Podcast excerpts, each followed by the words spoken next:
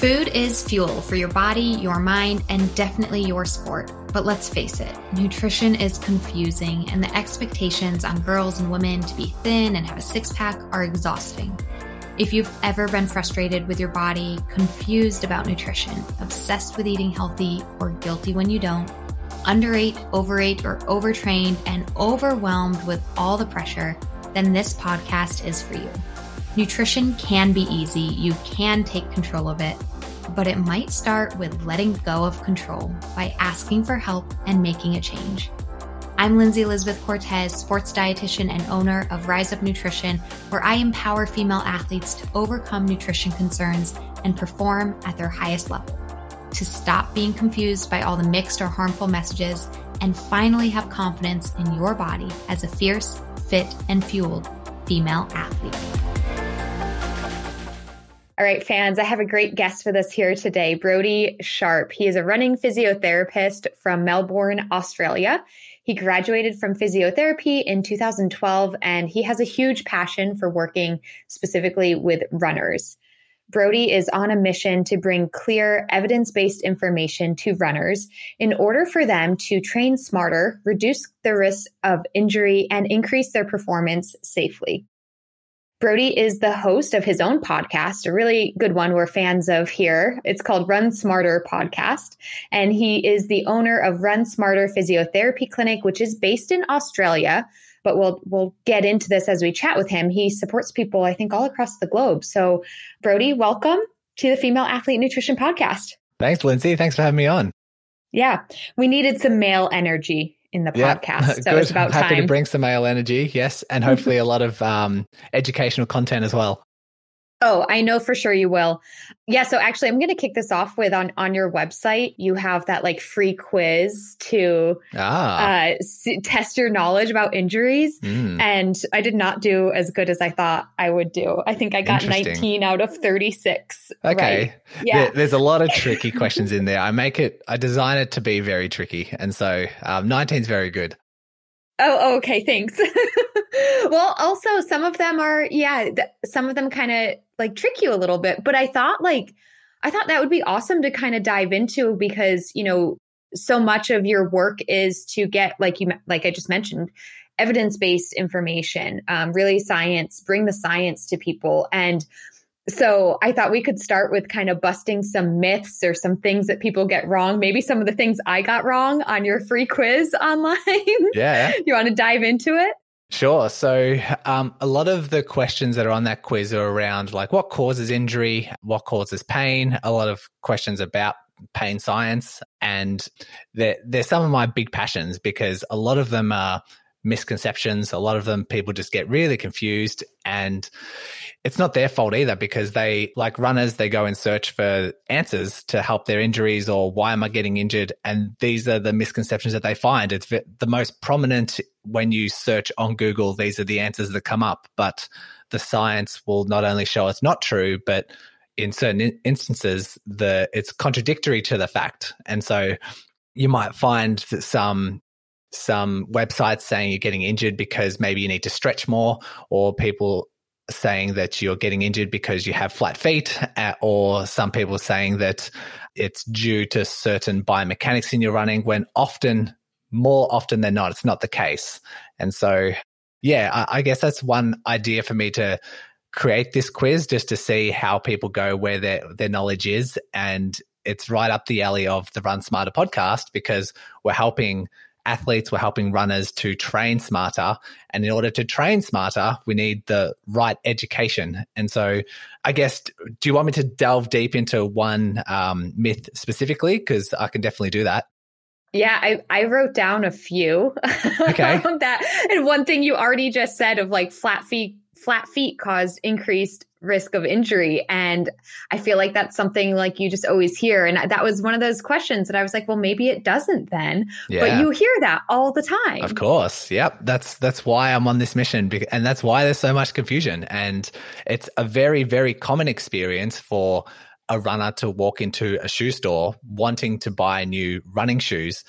And the sales assistant or someone working there will say, okay, let's have a look at the shape of your foot and let's maybe get you walking on that sort of pressure scan where they have a look at what where they where you're placing pressure on your foot and what the shape of your foot is based on your arch height. And then based on that sort of data, they say, okay, well, these shoes uh, will be best for you. They say, okay, you have flat feet, so you need more support. You have high feet, so you might need orthotics or something. And then they sort of assign a whole bunch of shoes based on just the foot shape, which there's no evidence to show any correlation between you surviving or thriving in a type of shoe based on your foot shape. And there's actually like studies where they follow a whole bunch of groups and they allocate them to certain foot shapes. So they have the highly supinated, which is a very high arch, then the supinated, then the neutral, uh, the neutral feet. Then they have the pronated, which is kind of like a flat foot, and then over pronated, which is even flatter than that. And they all put them in a neutral shoe and just let them do their running. They measure their, they document their miles, and they see how long until they get injured. And a lot of these runners, like they make sure they have the same baseline characteristics with age and running mileage and like fitness levels and those sort of things. And then they find that they all get injured at the same rate. And they find that even the ones who are pronators, they actually get injured slightly less than the neutrals and the supinated. And they're all in neutral shoes. So they don't have the support that people think that they require. And so I guess it's worth mentioning or worth educating people to start with about why runners actually get injured and what's the For what's sure. the main cause because a lot of these myths will tie back into this whole um, idea. And so runners get injured when there's an abrupt change in their training. And so we call this like an overload or we call this a training error. And if you think about your body, you think about all the different bones, ligaments, joints, muscles, tendons, everything that's in your body, it has a certain load capacity. It has a certain threshold that if you surpass that threshold, it will start breaking down rather than building up. And what we want to do in training is we want to know where that threshold is and train just below that because just below that is what we call your adaptation zone. It's if you train enough within that adaptation zone, your body actually gets stronger and that threshold actually starts to increase. And so what we do with uh, abrupt changes in training, most people recognize like either a bump in mileage or an increased speed too quickly. So that's just a very, um, most people can recognize that external force of just too much loading. I've overloaded things. I've gone from running 20 miles per week to 40 miles per week training for a marathon, and now I'm injured. But there's also some subtleties in the abrupt changes that people might not recognize. One of them being maybe a change in footwear. So if you are used to wearing supportive shoes and then you go for, to wear a minimalist shoe with less support, it's still okay for you to make that transition, but it needs to be extremely gradual. But if it's too abrupt and that transition is too abrupt, it's putting more load on your foot, it's putting more load on your fascia, on your Achilles, on your calf, and then it increases the likelihood, if the transition isn't safe enough, to an injury. Other ch- abrupt changes in training would be things like terrain. So you're used to running on flats and then all of a sudden you're doing hills. If you're used to running on road and all of a sudden you're on trails, those sort of abrupt changes, there could be an under recovery aspect. So you're keeping your mileage exactly the same, but all of a sudden you're getting a lack of sleep, you're getting increased stress, your um, nutrition's a bit poor. So it's not more of a overtraining per se, but it's an under recovering, which you still get overloaded by under recovering. Um, and so there's there's shifts within your your routine that you might not think is a training error, which in fact it is. And it takes a little bit of delving into delve a little bit deeper to try and find these changes in training. Because I see some runners who are injured, they say, I just haven't changed anything. And then you delve a bit deeper and they're like, oh, actually, I'm doing things slightly longer. I'm waking up half an hour earlier to go for my long run. And I've also, you know, changed my routine around how I how I run. I've changed my shoes a little bit, and you just start to find a few things you're like, okay, maybe you've overloaded the tissue slightly in one area, and that's why you're injured. Mm-hmm. Yeah. So not having those abrupt changes, probably also not changing too many things at once. Like if you start a new job, you wake up 30 minutes earlier and you changed your shoes. Like they seem so little, but those things really add up. Absolutely. Yeah. It's all about doing things safely. It's all about having the right parameters and then just slowly building upon that. That's everyone knows like a, a marathon training plan where you run a very low amount and then week by week you slightly increase that with a deload week here and there. But the idea is just to slowly build you up. And so the body adapts and gets stronger. And we, we, supposed to like if you want to get faster stronger fitter you want to chase that adaptation zone so you can't just keep to running 40 miles a week every single week and expect to improve because your body's going to want a different response. It's going to want a more challenging stimulus. And so that's why we need to work within our adaptation zone, but then slowly build upon that. And I don't know if this is something you can go into more in depth or if it's really like an individualized thing, but you mentioned how you really want to train just below that adaptation zone and not overload it. How how the heck do you know when you're just below it? like how do you that's something you can measure? Yeah. So we want to train slightly below the injury threshold, not necessarily below your adaptation zone. We want to train okay. within your adaptation zone, but just above that adaptation zone is your risk of injury. And so slightly above that adaptation zone might be like a 10% chance of injury or a 1% chance of injury. But if you go even more beyond that, then it's like a 20% chance of injury or a 50% chance of injury. And so that's where, yeah, exactly. How do we find it? It's this arbitrary number that we can't exactly calculate. But what you can do as an athlete is find your, ad- know where your adaptation zone is. Like because of my training being quite methodical, I kind of know what my mileage is per week and what I can currently handle. I know my current intensities, what intensities I'm working at. So most people will know kind of like their baseline. We can kind of, even if you're underloading yourself, we kind of know where that is. And then the idea is to almost underload yourself to start with if you're a bit unsure and then build up from there very slowly, very methodically. And eventually, even if you start off underloading yourself, you're going to hit your adaptation zone quite quickly if you build up week by week. So you eventually get there. And then it's just building upon that. But I do say a lot with my runners. I do say a lot with runners who ask me a lot of questions. It's all a trial and error. It's all like just putting on your scientific cap and just treating something as an experiment. So if you're not sure where you are, maybe you say, let me start off quite conservative. Let me run 20 minutes four times a week uh, at this like low intensity. Let me see how I feel afterwards. Let me see how my body's responding. Let me see if I'm feeling fresh. Let me see if there's tightness occurring or like a couple of sore spots here and there. Let me just evaluate the end of the week. And then if that's all fine, okay, let me keep my intensity the same, but let me increase by five minutes every day or something like that.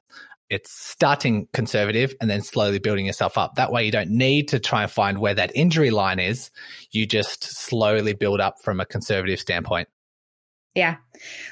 Which is probably a very hard thing for most people to do and something that you're probably always like reeling people in on. People always want to, you know, go hard and go fast and and just you know that's why runners are injured that's why runners are injured yeah. all the time and that's why whenever i talk to runners they say yeah i've had a hamstring issue i've had a calf issue i've had an achilles issue for the last three years and running's a dangerous sport. Like there's studies on this. There's anywhere between 50 to 80% of runners are injured within a given year. It is the most dangerous sport you can come up with.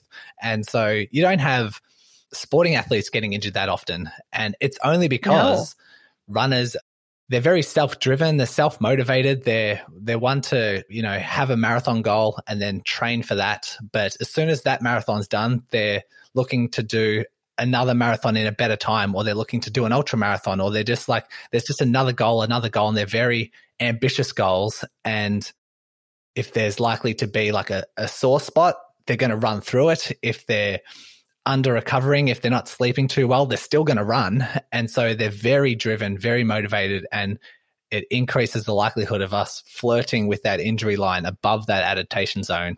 And so that's why a lot of these runners are breaking down yeah 50 to 80% of runners get injured within a year. That's that's insane but i believe it. And i think i would assume that another reason for that is a lot of people like assume anybody can run you know? Like it like i might not just go out and play a pickup game of basketball because i don't have any friends that play basketball and i don't have a hoop around but like i can put on shoes and go run. But so then there's a lot of people just doing it without maybe proper form or the knowledge on on how to do that, right? On how to properly run. Is that probably another reason?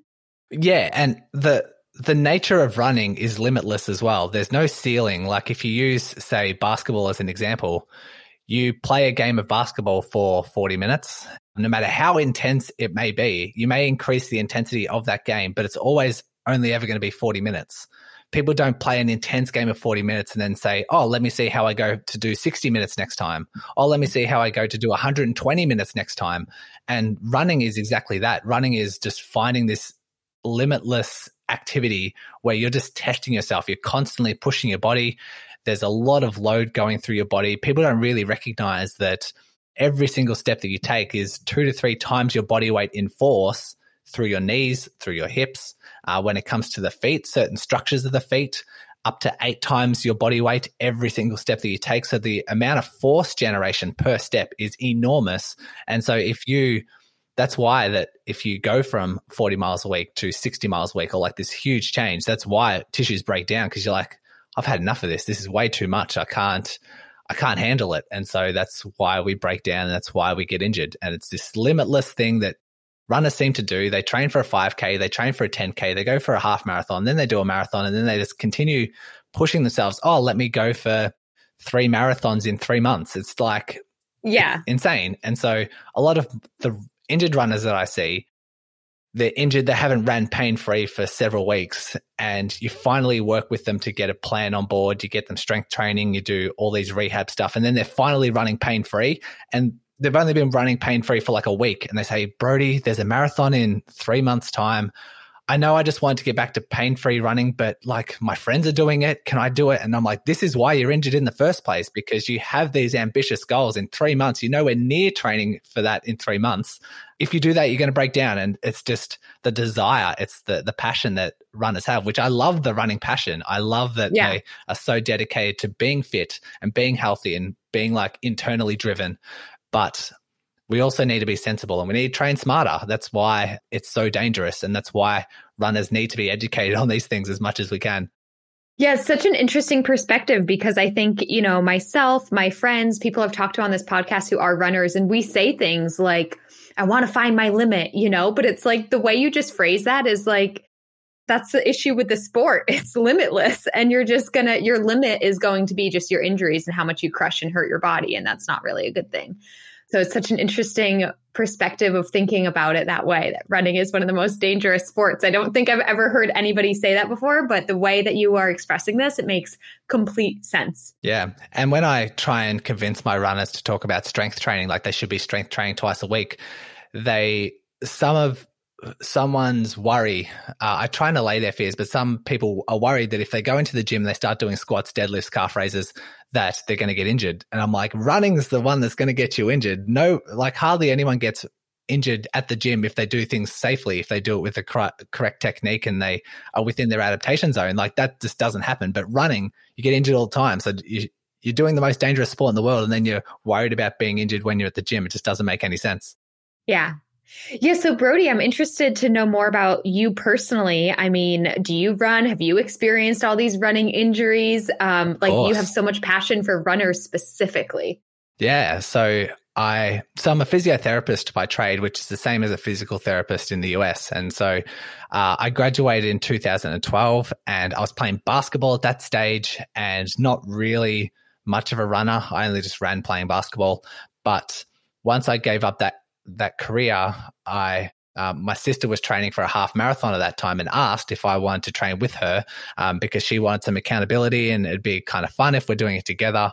And so I agreed, um, started training, started doing some running stuff. I didn't know much about the science of running at that stage. I was a generic physio that like just knew kind of like the basics, but I quickly caught the running bug and I could very quickly had this passion as soon as like a, a runner would come into my clinic and I, I, get to treat this runner, I'd just be buzzing and wanting to talk about their running shoes and their cadence and their running form and their running goals. And I had this passion to get them back to pain free running, but I was constantly educating them during my sessions around cadence, around injury prevention, around like just myths. Once I became a runner myself, I delved deep into a lot of the research because I was getting injured myself all the time. And I'm like, why is this happening? Like, I constantly, my first injury was knee pain.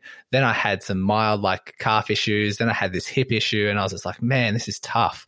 And so, yeah, I just wanted to spend more time around this running population because it it brought on my energy. It didn't really deplete my energy. If I was seeing runners all day, I'd just be buzzing at like the highest energy level possible. But there are uh, there were other people like we say chronic low back pain that didn't want to listen to me. That just wanted a massage and that was it.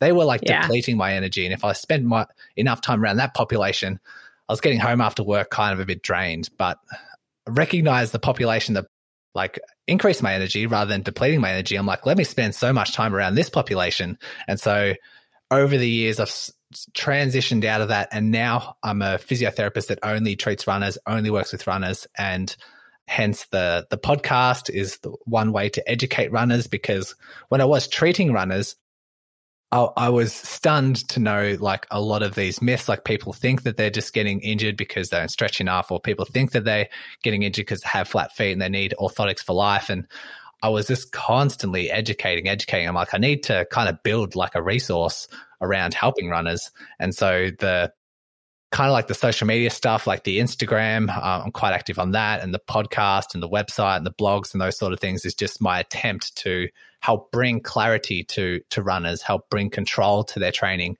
and control to overcoming their injuries. And so, yeah, that's where that's what led me to where I'm at today. Yeah, I love it. And we'll be sure to include all your links and everything in our show notes for the 50 to 80% of runners that get injured to make sure you follow follow along with Brodie and all of his amazing resources that he has. Yeah, and definitely working with people that that, you know, excite you instead of drain you makes yeah, makes sense for any job.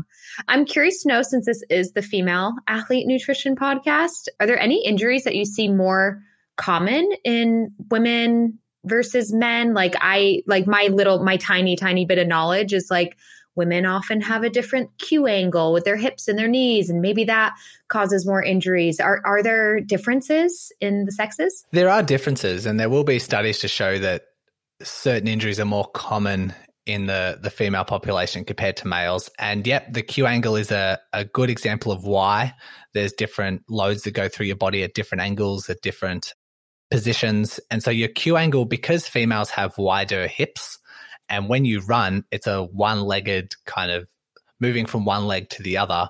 That one leg, when it hits the ground, it's more underneath your center of, of mass, more underneath the center because you want to stay balanced.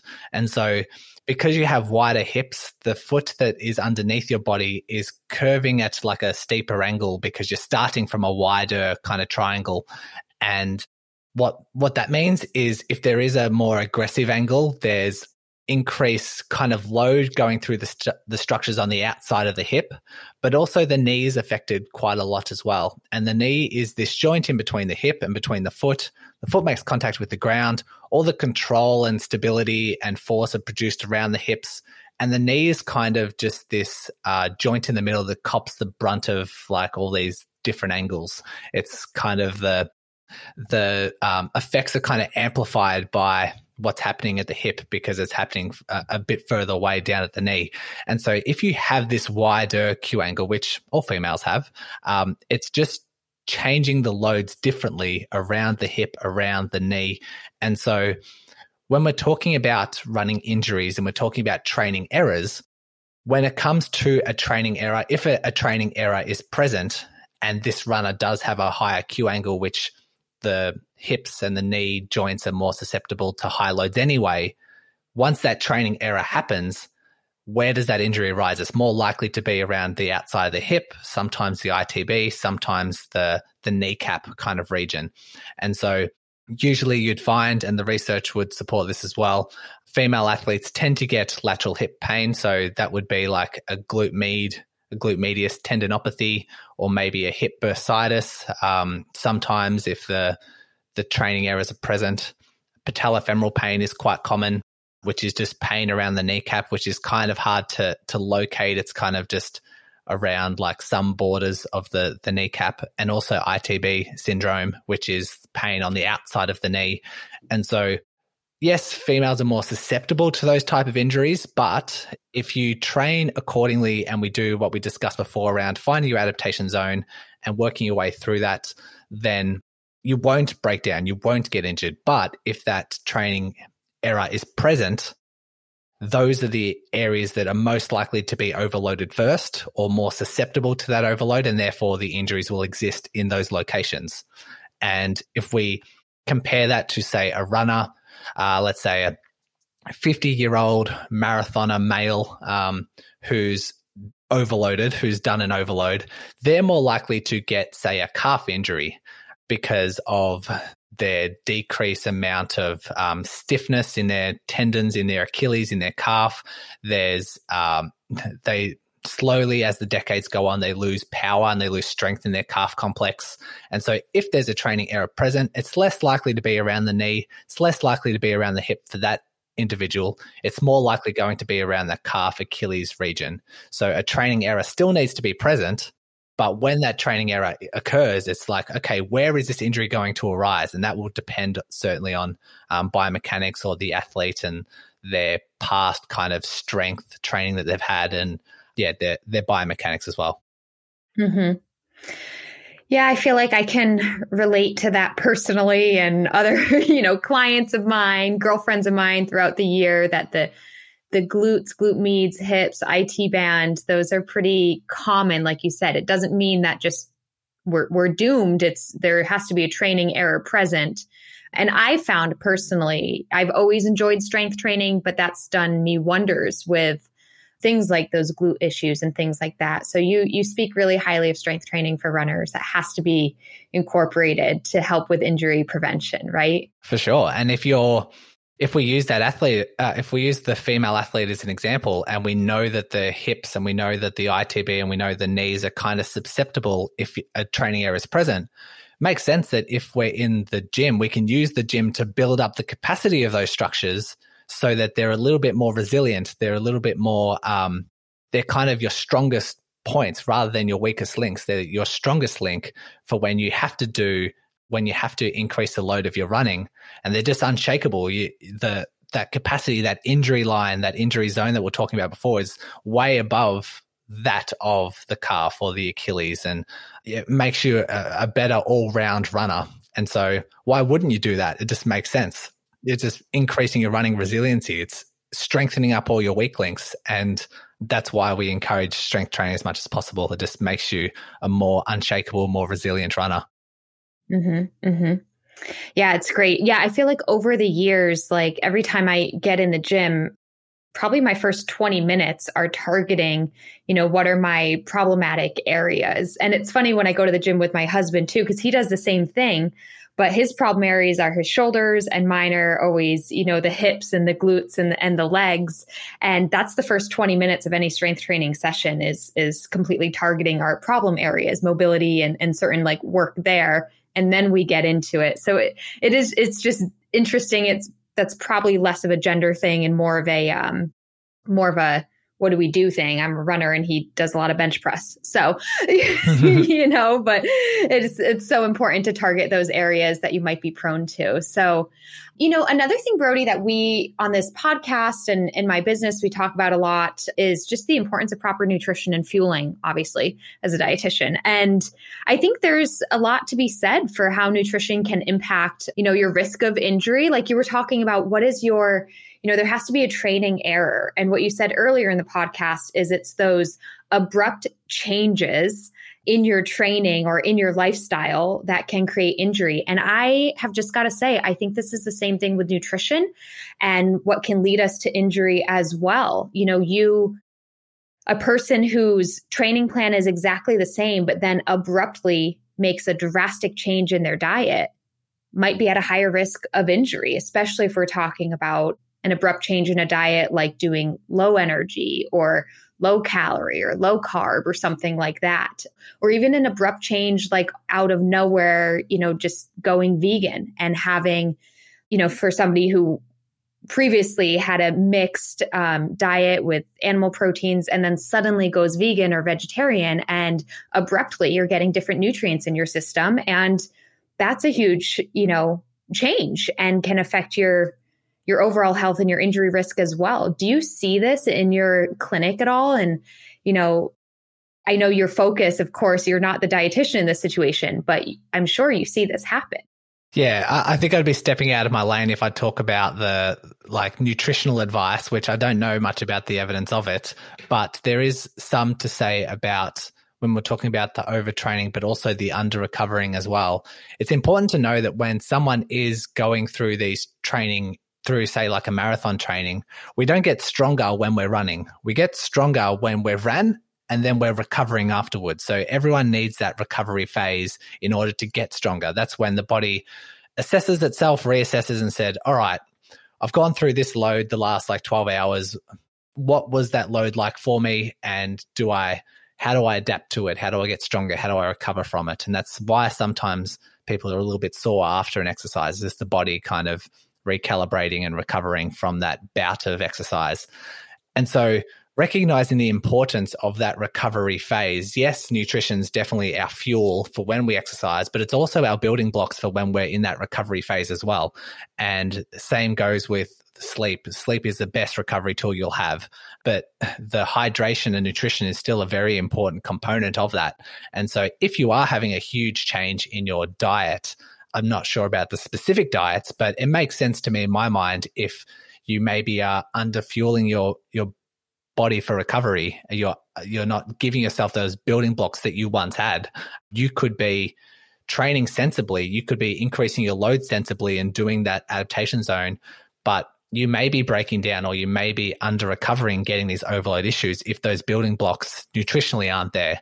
And so that's kind of where my mind goes when you're talking about those scenarios around like a change in a change in nutritional intake and the increased likelihood of injury. Yeah, Beautifully said. You did not step outside your your scope or your lane there. like, I've had practice. That's what I. Yeah, yeah. Because that's what I see. Right. You know, a lot of people come to me with their nutrition problems, and you know, a lot of my clients are currently going through injuries or multiple repeated injuries too. And there can be a lot. You know, yeah, it might be your training and your form and and not doing the strength training that you're supposed to. And, um, you know, the clients I see, it's often that abrupt change in their diet and their nutrition that wasn't the best choice for them. So I'm just kind of drawing parallels that I think, just like with training, you were saying, you know, you know, kind of being more conservative and building up. I would say same thing with your nutrition. Even if there are changes you need to make, whatever that might be, to do so conservatively instead of that abrupt change, um, because that is where we see see that your body isn't recovering if it's not getting the nourishment that it needs. I love I love that you said that you know your training isn't just your your exercise; it's the recovery period that's really getting you faster and stronger, and um, that's something we just really, really, really need to focus on with our training, taking care of our bodies, our sleep, and our nutrition. Is it's not about the one hour run; it's about the twenty three other hours of the day. Yeah, sometimes. totally agree. Mm-hmm. Yeah. So you had another question on your quiz that um, I thought was really interesting, and I have no clue if I got it right. I think I got it right, but then I then I was like, Brodie, I don't know what you're doing to me. I'm getting confused. It was it was just a true or false. Like the body will tell the brain when it's in pain, and I I I'm assuming yes. I'm always somebody who's like, listen to your body, listen to your body. But I was super curious to hear that side of things of just like listening to your body and and what is a good amount of pain and what type of pain means injury stop rest. Can you expand on that a little bit? Yeah i think like since since learning about running injuries and probably in the last couple of years, I think pain science has been one of my fascinations. And I've just stumbled into like interviewing pain psychologists, pain scientists, reading up on pain books. And this whole topic, like I, I do episodes and I've been appeared as a guest on other podcasts, just purely just talking about pain the entire time. And it's extremely fascinating in my mind. And so this is one of these tricky questions because yes, the body parts will tell the brain when they are in pain sometimes, but not necessarily. There's certain instances where those messages get mixed up, and sometimes you can have pain in your hand, but nothing actually be structurally going on. There may be like mixed messages there. And when it comes to pain, if we're if we're to talk about this topic like briefly, it's that people need to recognize that all pain is generated from the brain. It's not actually the body parts themselves. And we know that all pain is generated from the brain because there are certain examples where there is nothing going on in the tissue, in the body, but people still experience like chronic like pain and very severe pain and nothing's going on. All that all that's happening is the brain thinks something's going on. And so that could be contexts like people hear stories about like a mugging where someone's shot or stabbed or something and they don't feel a thing because they didn't notice it going on and they think the relevance of that is extremely low because they need to get away from that danger quickly. And so it's not till later on that someone says hey you've you've there's a knife sticking out of your back and then all the pain comes in later on. And it's because the brain evaluates everything that goes on it evaluates um, the situation it evaluates your past experiences it evaluates the context and then decides what's going to happen. Do I produce pain? Do I not produce pain? Is it something that's happening later? If I do produce pain, at what level? Should it just be mild? Should it just be severe? And so we almost the brain can sometimes get tricked or get confused as to when it does send those pain messages. And we know Phantom limb pain is another phenomenon that's um, very interesting yeah. with pain science. So we have amputees who have been amputated from the knee down. They still get pain in their foot that's currently, well, it's not there anymore. They get pain in their big toe and they know there's like, I have pain in my big toe where my big toe once was, but doesn't make any sense because it's not there anymore. And it's only once we know the the science around the brain and how it produces pain that makes total sense because nothing in the brain has changed.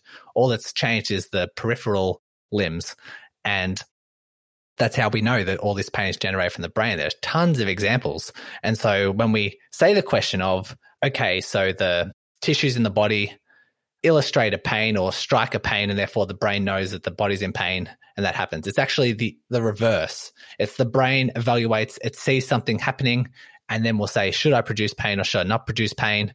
The the tissues can provide like a sensory input where it can detect pain, uh, can de- detect pressure, it can detect like a kind of like chemical reactions uh, or heat. They're, they're the only three senses that it can produce. You can tell if something's hot or cold, you can tell if something's sharp or dull, and you can tell if something's being squashed or not being squashed. Those are the only sensations that are produced.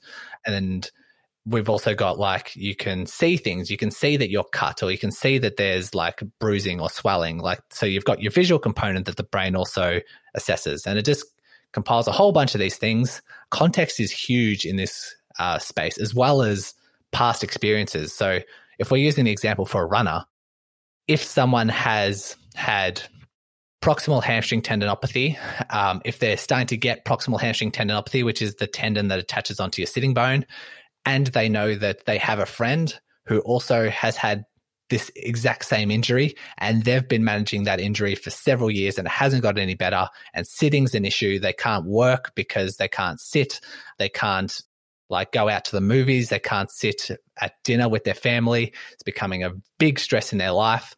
That person who now has proximal hamstring tendinopathy the brain is going to ramp up this pain and say we need to this is a big issue. We need to really overcome this. And it uses context and it uses past experiences as a, a bit of data that will uh, evaluate this situation and produce pain accordingly compared to someone else who has had proximal hamstring tendinopathy for a week and they don't know what it is they don't, they don't know who they should ask and then they come to a running physio who clearly explains why it's happened clearly explains what the progression of uh, the rehab is exactly what they need to do and how they need to overcome it the brain's a lot more calm. The brain's like, oh, yeah, that makes a lot more sense. And the pain that's produced is corresponding of that. Does that make sense?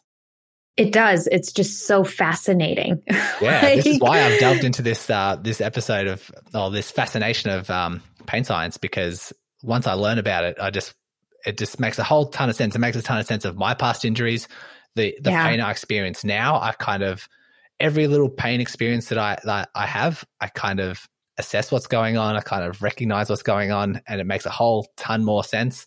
Yeah, it's extremely fascinating. Yeah.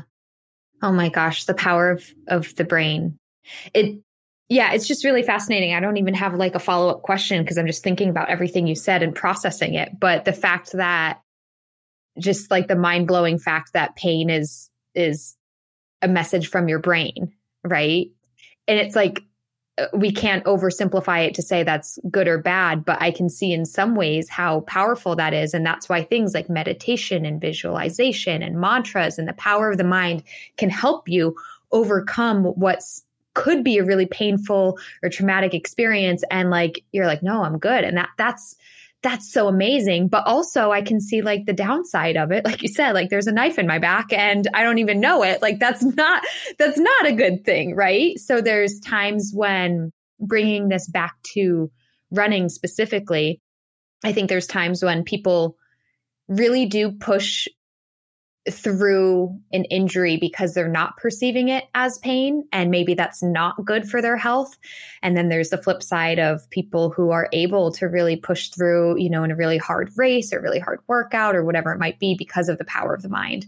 You know there's two sides to this for sure. Yeah. And there's also the side that I'm constantly working with which is people who have had an injury for several years. Like they they've been in pain. They've had knee pain or they've had shin splints or they've had ITB issues for several years and haven't managed to get back to pain free running yet. And this is where the realm of chronic pain comes into it.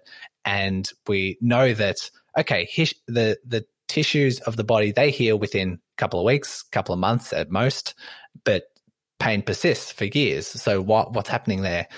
And that's where we need to really understand the science, the the pain science of things, and understand chronic pain because those pain messages are being mixed, and they might not be in danger, but the brain thinks you're in danger because of context and because of past experiences, and so that's how we really need to educate people. That's how we really need to do things like mindfulness and breathing and you know, with any sort of chronic pain, if someone's has a chronic pain syndrome, uh, mindfulness and breathing and calming down the nervous system, all those sort of uh, interventions are definitely in play.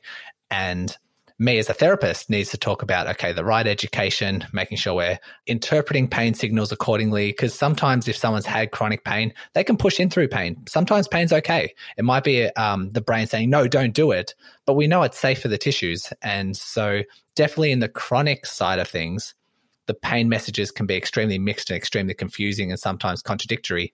But in the acute stage, if someone rolls an ankle or if someone runs 50 miles a week when they're used to running 20 and all of a sudden they're they're in a lot of pain those pain signals can be extremely accurate. We need to really pay attention to those pain signals. But the chronic side of things we almost need to do the opposite. So that's where it can really get quite tricky yeah, no, that's fascinating too. And quite a touchy subject, I'm sure, too, when you start dealing with people who've been dealing with chronic pain for so long and to try and and get them to think about their pain in a different way because the brain is like even just labeling even just labeling it as chronic pain puts your brain in the headspace that this is a problem and almost creates more pain. This is kind of what I'm picking up. You're extremely right. Yeah, it, it heightens the the anxiety, heightens the fear, heightens the the relevance um, as soon as you start to use really destructive language. So you need to be really careful with how you phrase things and what the narrative is around the pain. And so, yeah, it's something that I'm constantly trying to work on and why pain psychologists are so much better than I am. But it's it's definitely a tricky subject, especially if people say, oh, you're just saying pain's all in my head. That's a very, very tricky thing to navigate because if you tell them, well, technically, yes, pain is in your head because all pain comes from the brain, as we know, and your brain's in your head. So that's why some people like to say pain, it's all in your head. But how people interpret that and how people receive that is they think I'm making it up. They think it doesn't exist, which is the total opposite if you try and educate them properly. That's why I, I've, I don't use you know, it's all in your head. I don't use that language, but they often, people often hear it. Doctors often say it, surgeons often say it, and people just walk out of that treatment room like stomping the ground, really angry because people think I'm making it up. And so, yeah, it's a very tricky conversation that you need to have, and the narrative around it, the, the language that you use can be extremely powerful. So you need to be very careful with the words that you use. Yeah, um, so for you in your career you know starting you're a physiotherapist and now you're really fascinated with like the the brain psychology and things like that as well. And i felt the same like even with nutrition that i'm like I just feel like it all comes back to the brain. And I feel like all these uh, science fields, like it just, it's all neuroscience in the end. Yeah. That's what I, the Very further important. I get into my professional career and everything, I'm like, it's all about the brain. yeah. Which is, it's very good to, to start from there. And like, you know, if we can master our brain, we can master a lot of things. Oh, yeah, for sure, for sure, Brodie. Well, I'd love to hear a little bit more just about like your your business and how it operates. Run Smarter Physiotherapy because you are, you know, based in Australia, but but you do work with people all across. You have online courses and stuff. Could you tell just our listeners a bit about like how, services you provide? Obviously, your podcast, free information everywhere, but just a little bit about like how specifically you can help because I'm sure there's a lot of runners listening to this that are in pain and need your help. Of course, yeah. So uh, the always number one go to that I recommend for people, just to confuse, just to not confuse them with too many things to do, is to listen to the podcast. Listen to the first ten episodes, which cover the the ten universal principles to overcome and manage any injury. Have a listen to that first. Then, if you try, if you're trying these things out yourself, because I, I do recognize the knowledge or the power of investing in your own knowledge and trying things out yourself and seeing if you make any inroads. But if you do need tailored assistance, I do offer online physio. So I am, we'll be changing maybe in a couple of months. I'll start seeing people face to face. But for the last two or three years, I have been a strict only online physiotherapist that sees runners all over the world. And we do that through online consultations, through running assessments. People send me running videos. We discuss like a your injury diagnosis and management plan, running programs, strength programs, load management, like education. And that's a that's an option that people have. So they uh, we can include the the links in the show notes if they wanted to yeah. do that. I also offer a free a free injury chat if people want to book in on my calendar and find like a, a, free 20 minutes if they want to have an injury chat to talk about their injuries and discuss if they want to do online physio how it exactly works because i do understand it's very new for people to understand like how does that experience how does that exchange actually work? And so i offer that to people which we can include that as well. But yeah i always i always encourage people to have a listen to the podcast first because there might be some little things that you might realize, like a revelation that changes a whole bunch in your running or your injury management, and you could you could empower yourself to do it. And so try that first, and then if you do require additional assistance, tailored assistance, or just a chat about your injury that might need to require a few tweaks here and there, then I'm available for an injury chat. And if we need to go one step further and actually book for some form of consults, then we can chat about it then. Awesome. Yep. We will include all the links to get in touch with you in the show notes. And again, run run smarter physiotherapy. Even if you just Google it, you're gonna you're gonna probably land there. But we'll include all that. So, Brodie, I have a few uh, final questions for you. Just some fun questions, if if you want to play along. Sure. Brodie, if there was one food that you could eat every single day for the rest of your life and never get sick of it, what would it be? Uh, so I have quite a sweet tooth. you and me being on a, a nutrition podcast probably shouldn't be. I probably should have something a bit more sensible. But do you guys have Subway, the restaurant over in the US? Oh, yeah, yeah. Subway's there. Yeah. yeah. Subway cookies are my best sweet tooth that I, I can just have all day. It's the number one food that I can keep eating if even if I'm sick of that food. I just end up yeah. just going back to the packet and eating another one. And so, look, it would be hard to surpass that. Like if I had to choose something to have every day, I'd try something more nutritional. But if something, if there's something that I could eat every single day, it'd be Subway cookies. Yeah. Yep. I love how specific it is. It's not just cookies; it's the Subway cookies. Yeah, they are good. They are no really idea. good. I don't know either, but I I'm with you. There is something special about them. I'm glad that you my, uh, glad that you're supporting my um my answer. Oh, of course, yeah. And that that's the fun thing about that question is it's like, we, what could you never ever ever get? Like I would get so sick of spinach. My gosh, yeah. no. mm, yeah, you're right. Yeah. Yeah. All right. Awesome. How about um your favorite sport to participate in yourself? Is it running?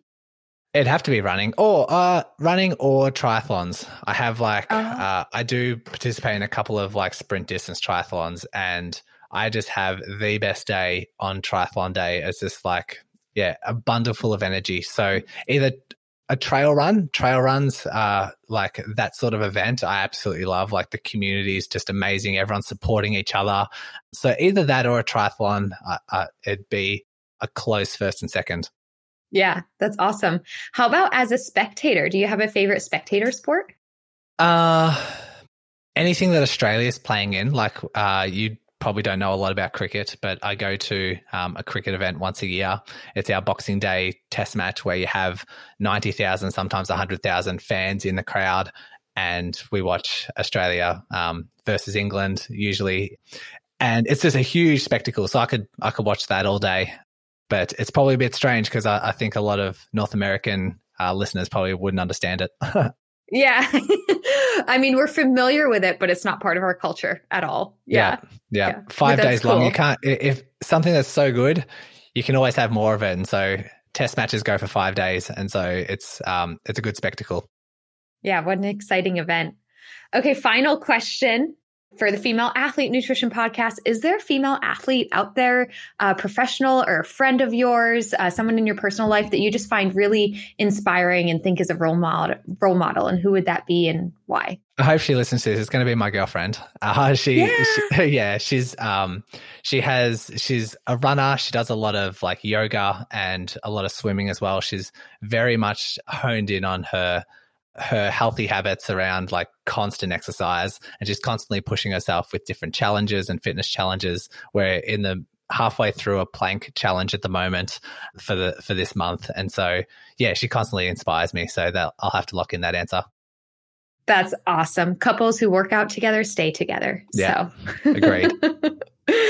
Shout out to your girlfriend for being an inspirational female athlete and role model. And uh, Brodie, can't thank you enough for sharing all of your knowledge about injuries, running injuries, just taking care of ourselves. And um, thank you so much for your time today. It was my pleasure. Thank you. I really hope you enjoyed that episode and thanks for listening. But before I let you go, I have free resources that you can have access to right away, right now, so that you can start fueling your body as a fierce, fit, and fueled female athlete. First, I have your Red S recovery race. If you've ever wondered if you might be struggling with Red S, curious to learn more, or know you have Red S and are looking to recover fast, then you can head to www.riseupnutritionrun.com slash reds and download the Red S Recovery Race. See how you place and figure out the next steps to recovery. Plus, while there, I have a few other great resources for you, including three nutrition secrets that every elite athlete swears by and access to our private Facebook community, Female Athlete Nutrition. So again, to gain access to all of this, head to riseupnutritionrun.com slash reds. That's backslash R-E-D-S. And you can gain access and get the help you need fast. Too many girls and women and female athletes struggle with nutrition, but you don't have to any longer. Become fierce, fit, and fueled. Links in the show notes, and I'll see you next time.